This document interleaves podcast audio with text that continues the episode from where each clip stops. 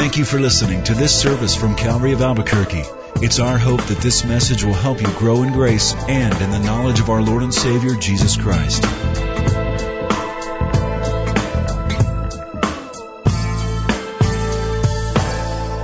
Good morning and Merry Christmas. Uh, would you uh, do me a favor and uh, turn in your Bibles to Galatians chapter 4? I want to share some remarks with you before we take the Lord's Supper. We do that a few times a year, and we thought that starting here in December, as the Christmas season is before us, that we would start it the right way. Galatians chapter 4. Let's pray together.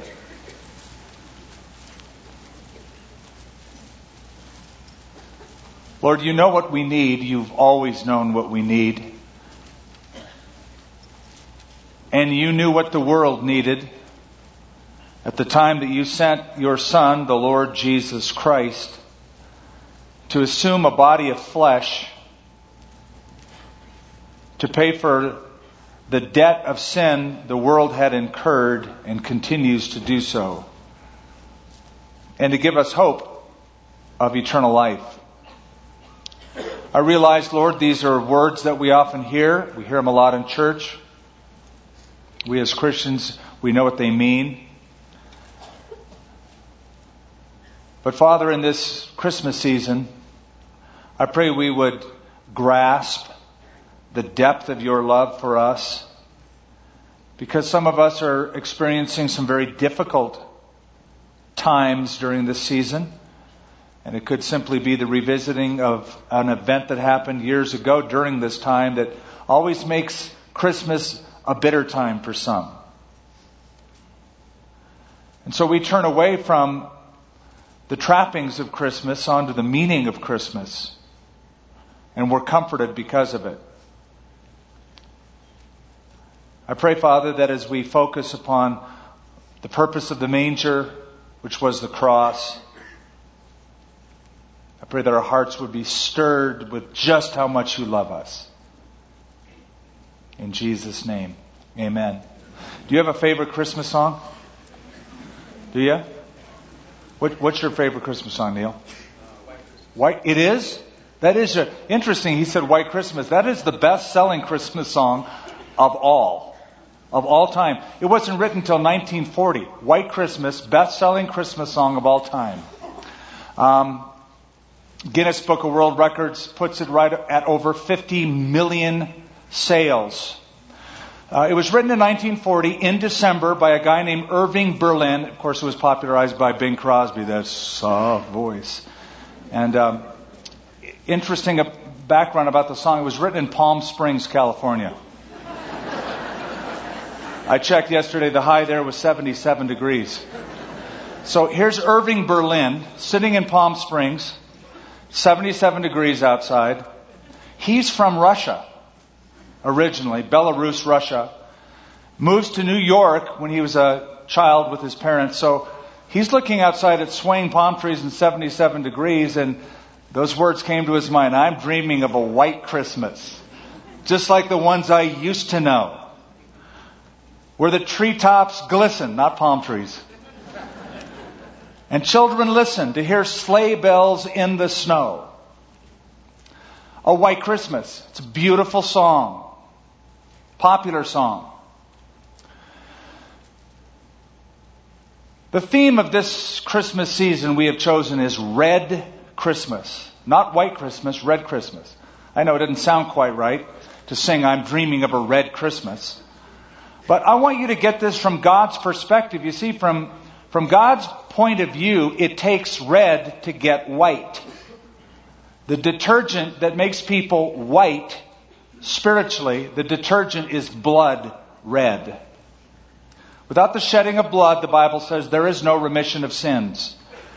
The blood of Jesus Christ, God's Son, 1 John 1, cleanses a man from all sin.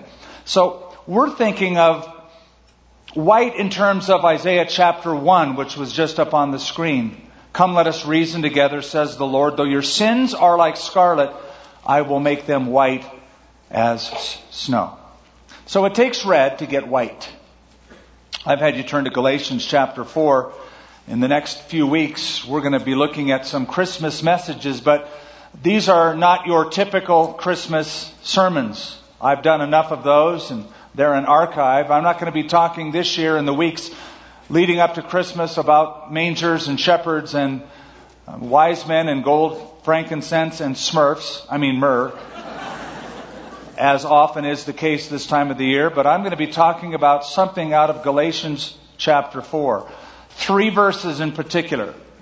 Three verses that will be our anchor verses. And I want to give you the theological underpinnings of the event called Christmas. So, today and next week and the week after, I'm going to be giving you some theology and some history and some philosophy, and I think you can handle it. After all, we're told to love the Lord our God with all of our mind, soul, strength. So we, we're going to engage our mind in this. But by the time Christmas Day comes, I hope that you will be thoroughly equipped and knowledgeable more than ever before of what Christmas is really all about. Today, since we have less time because we're going to take communion together, I want to focus in on one phrase out of verse 4. And it's a phrase, the fullness of time, or in my version, the fullness of the time. It speaks of the end of a period of preparation. As if to say God was readying the whole world for this perfect moment in time.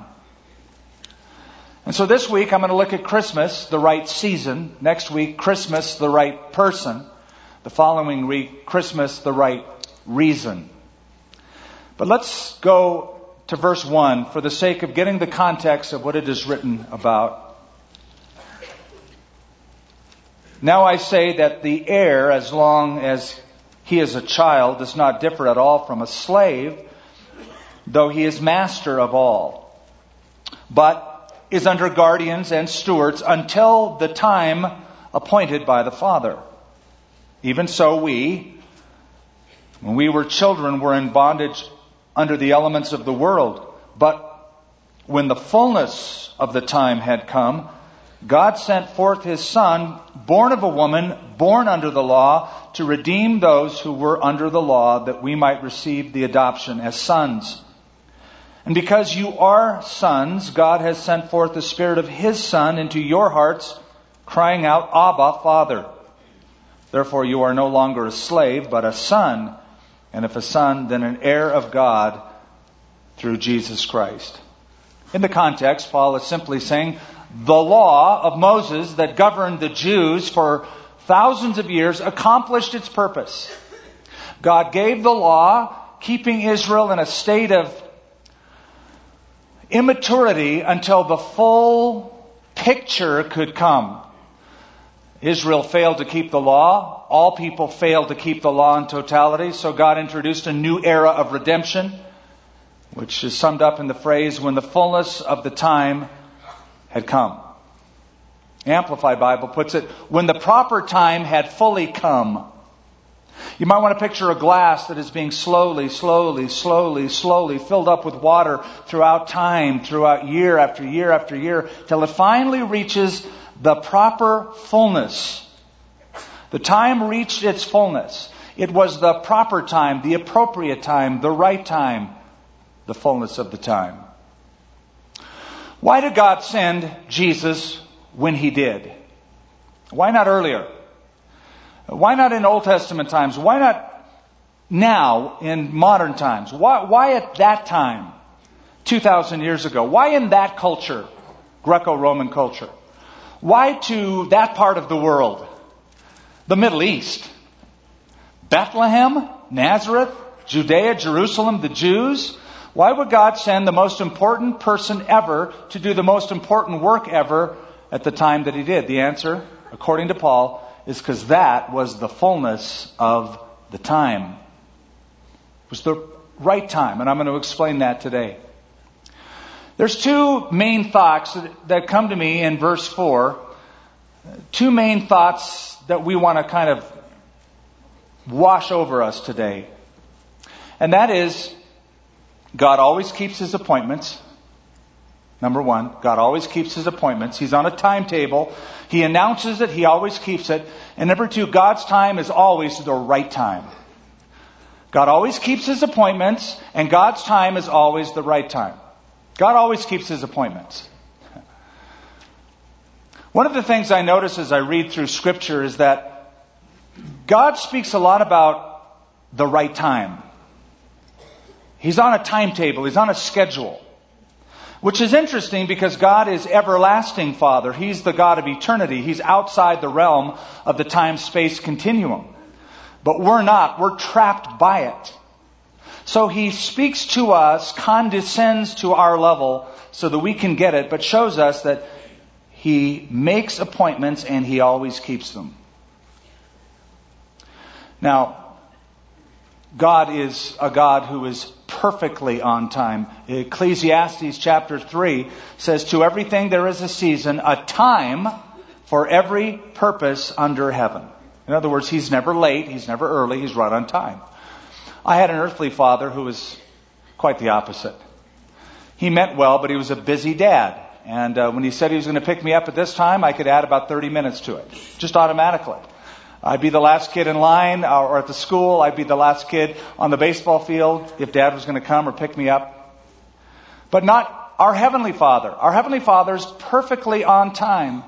Peter put it this way God is not slack or slow concerning his promises, as some men count slackness. Charles Spurgeon wrote this There are no loose threads in the providence of God, no stitches are dropped, no events are left to chance.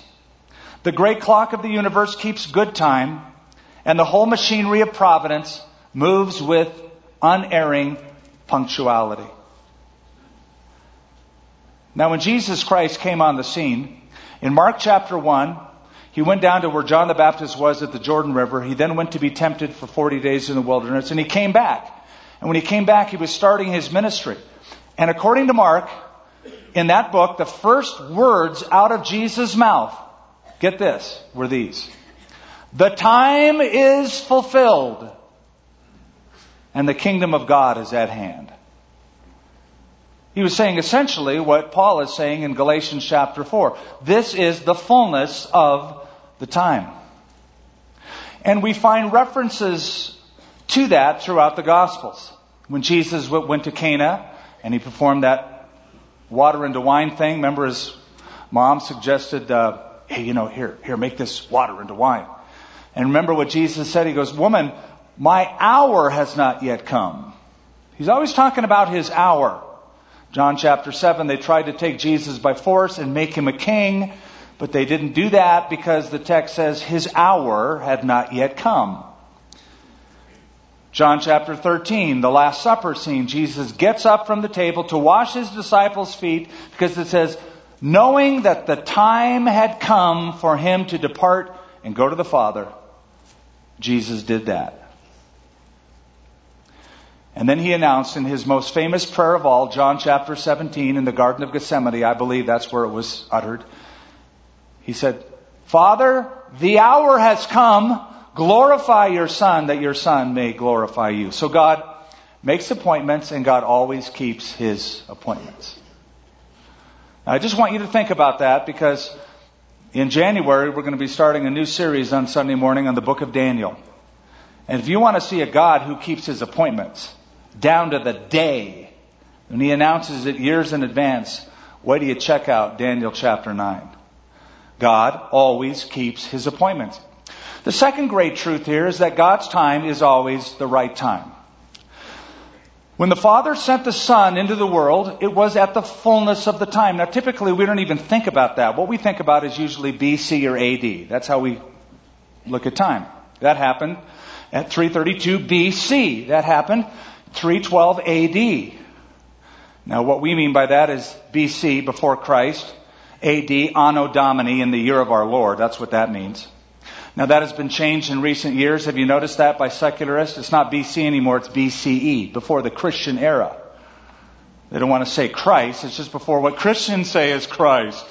Before the Christian era. Okay, whatever. You still have to admit Jesus divided time.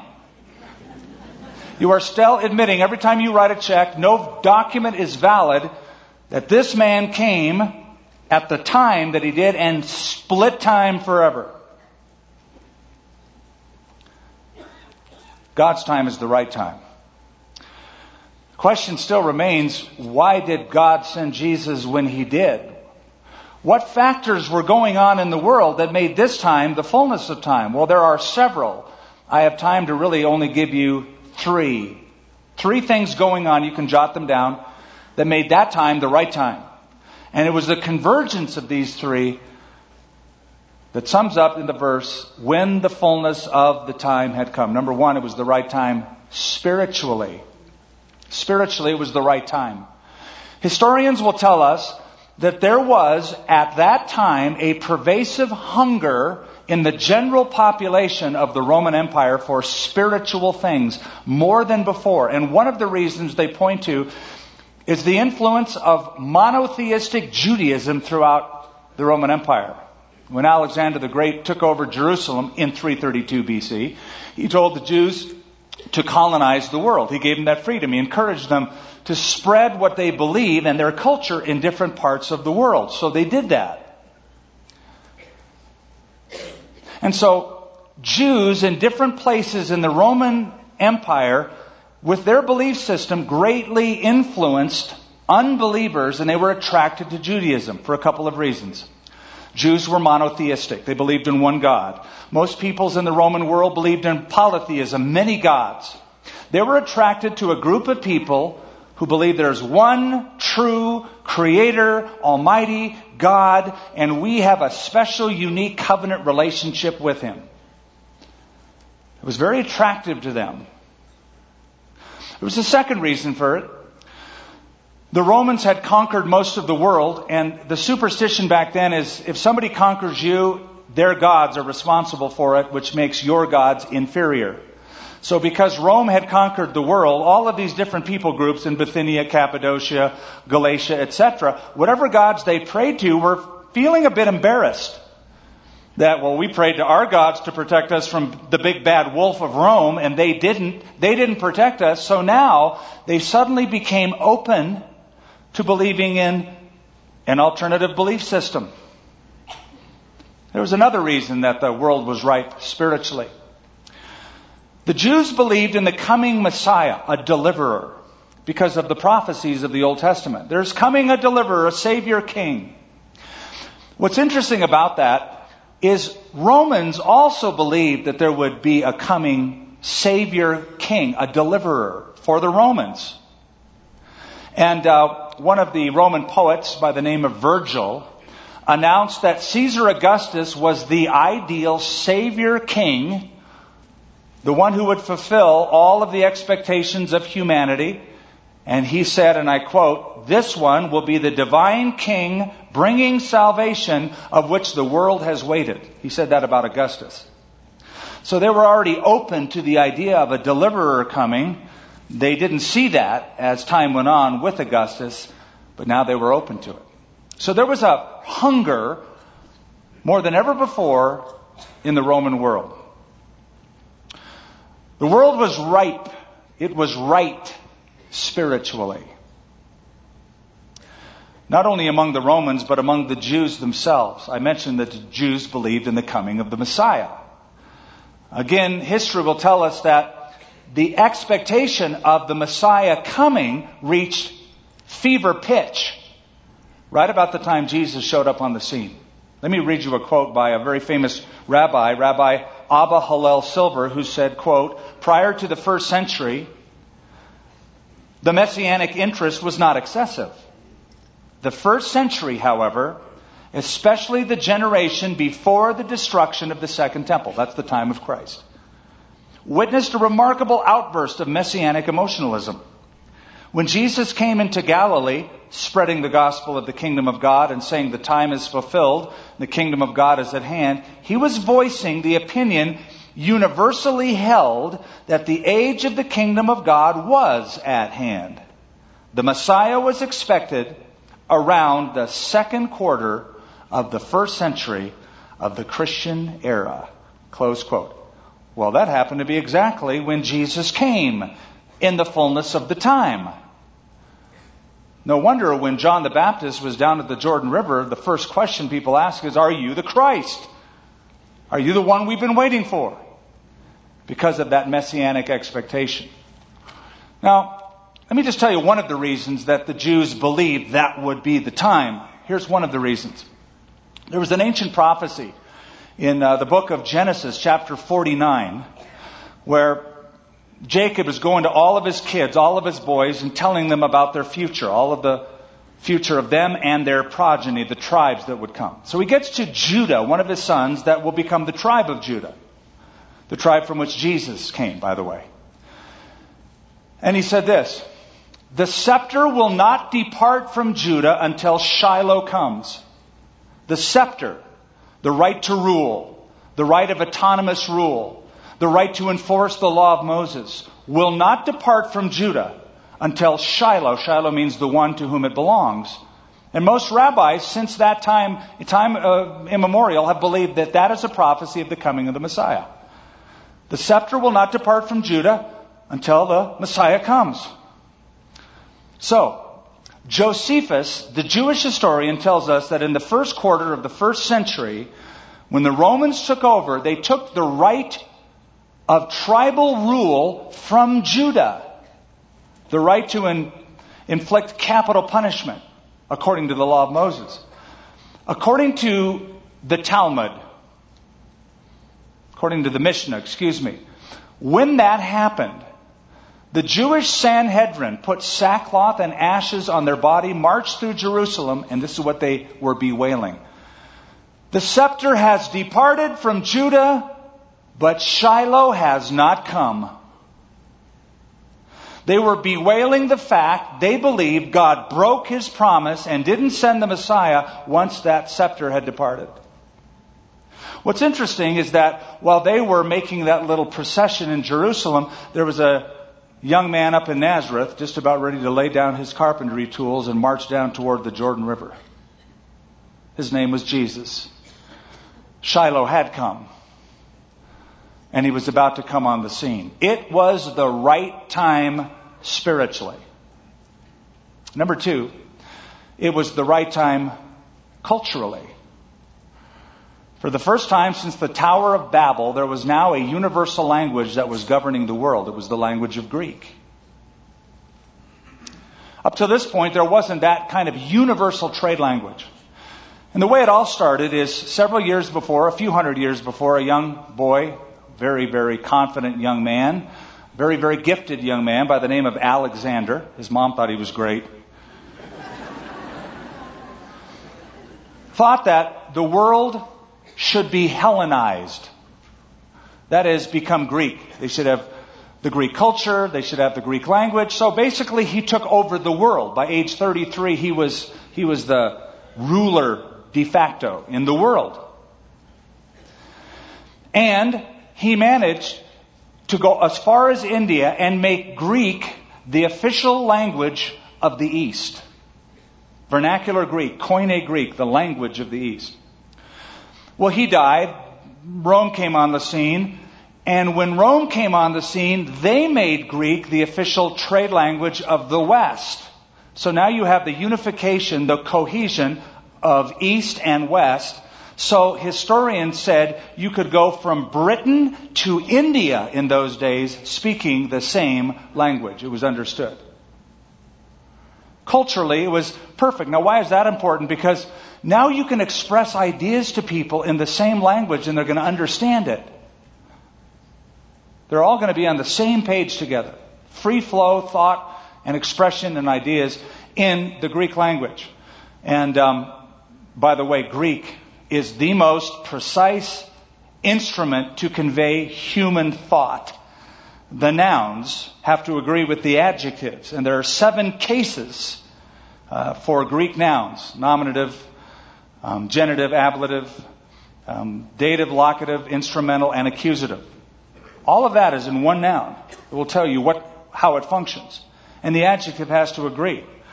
All the verbs have tense, past, present, future, or they also tell you is the action continuous? Is the action over? Is the action intermittent? You get that from just looking at one verb.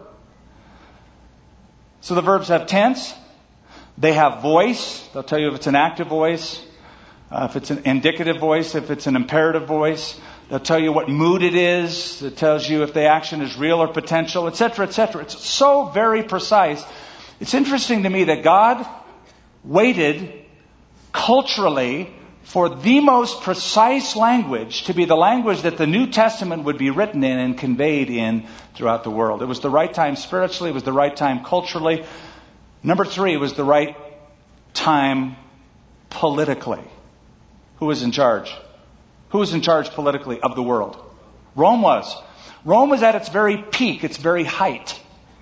And uh, Caesar Augustus managed at that time, during the height of the Roman government, to establish what is called the Pax Romana, Roman peace. A 200 year span of time where there was almost a complete absence of military conflict. Now, up till that time, there had been a lot of wars. There was even a temple in Rome to the god of war. That was over. Now there was a peace which brought stability, which brought cultural growth. And during that time of Roman peace, Romans built a road system. And man, you got to just travel a little bit over there and check it out. The Roman road system was 250,000 miles of roads, 50,000 miles of which are paved by stone pavers. You can go today and see remnants in almost perfect shape of Roman roads. So now you have a time of relative peace and the ability to travel around the world safely and freely. Roman guards stationed at different key places in that road to protect travelers. According to one historian, he said for Paul to do the kind of extensive traveling that he did would have been impossible after the fall of the Roman Empire until modern times. Paul traveled, we believe, about 15,000 miles by land and by sea, bringing the gospel of Jesus Christ wherever he went. And by the way, some of those soldiers, the Bible tells us, as well as history, came to believe in Christ. So wherever they would get stationed around the world, they would bring those ideas with them. So basically, you have the gospel in the most precise language ever, under the most ideal circumstances ever, to people who are hungrier than ever, going to places more freely than ever before. It was the fullness of the time. It was the perfect time. It was the right time. Let me underscore it all by just saying this. By the year 312 AD, every one in 10 people in the Roman world, the known world, every one out of 10 claimed to be Christians. That's an incredible spread from one Messiah and 12 followers to one out of every 10 people in the known world claiming to be a Christian. When the fullness of the time had come, God sent forth His Son. That's God's timing. God's timing is perfect timing. Now, I just want to comfort you and say that God's timing in your life is perfect timing. I know you don't always feel that way. A lot of times you go, God, where are you? You should have showed up like last week. You had a perfect opportunity to do that, and you blew it. I'm glad the Lord didn't consult me when He wants to do something. We don't always understand God's timing. The people of that era didn't understand that that was the perfect time, but it was. We don't always understand it. This could be, this season could be, this day could be God's perfect timing in your life. He might be stirring things up in you. He might be shaking things up in you. He might be bringing you to a place of comfort that you've never known before. He might be bringing you today to a place of release and confidence and trust in Him in a personal relationship where you're going to receive Jesus Christ. This could be the fullness of the time for you.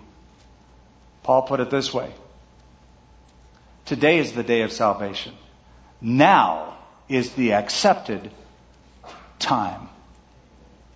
I'm going to pray and I'm going to ask the communion board to come up when I do. But let me just say this to you.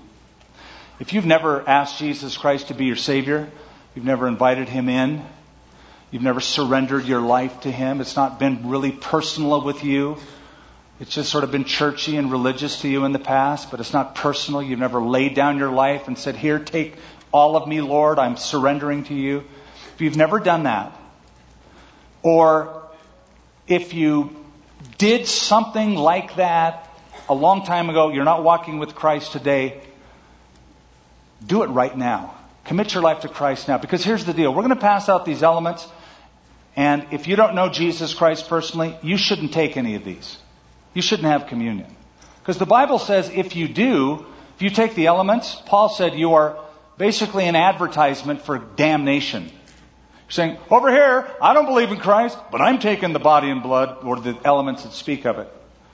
So don't do it. Pass it up. If you're not a believer in Christ, if you're not born again, pass it by. Or, or, ask Jesus right here, right now, to forgive you of your sin. Invite him in. And then take communion with us. I think option number two is a better deal, don't you? Let's pray together. Father, we thank you for what this means to us, and for some, in a new way for the first time. And if you're willing to accept Christ, you're here today. You can say something like this to the Lord right now. Say, Lord, I admit I'm a sinner. Please forgive me. I believe, I put my faith in Jesus Christ, that He died on the cross that he shed his blood for me, that he rose from the dead. And so I turn from my sin. I leave my past. I turn to you as my Savior. Fill me with your Holy Spirit and help me to live for you as my Lord. I sincerely ask that in faith in Jesus' name. Amen. Thank you for listening to this service from Calvary of Albuquerque.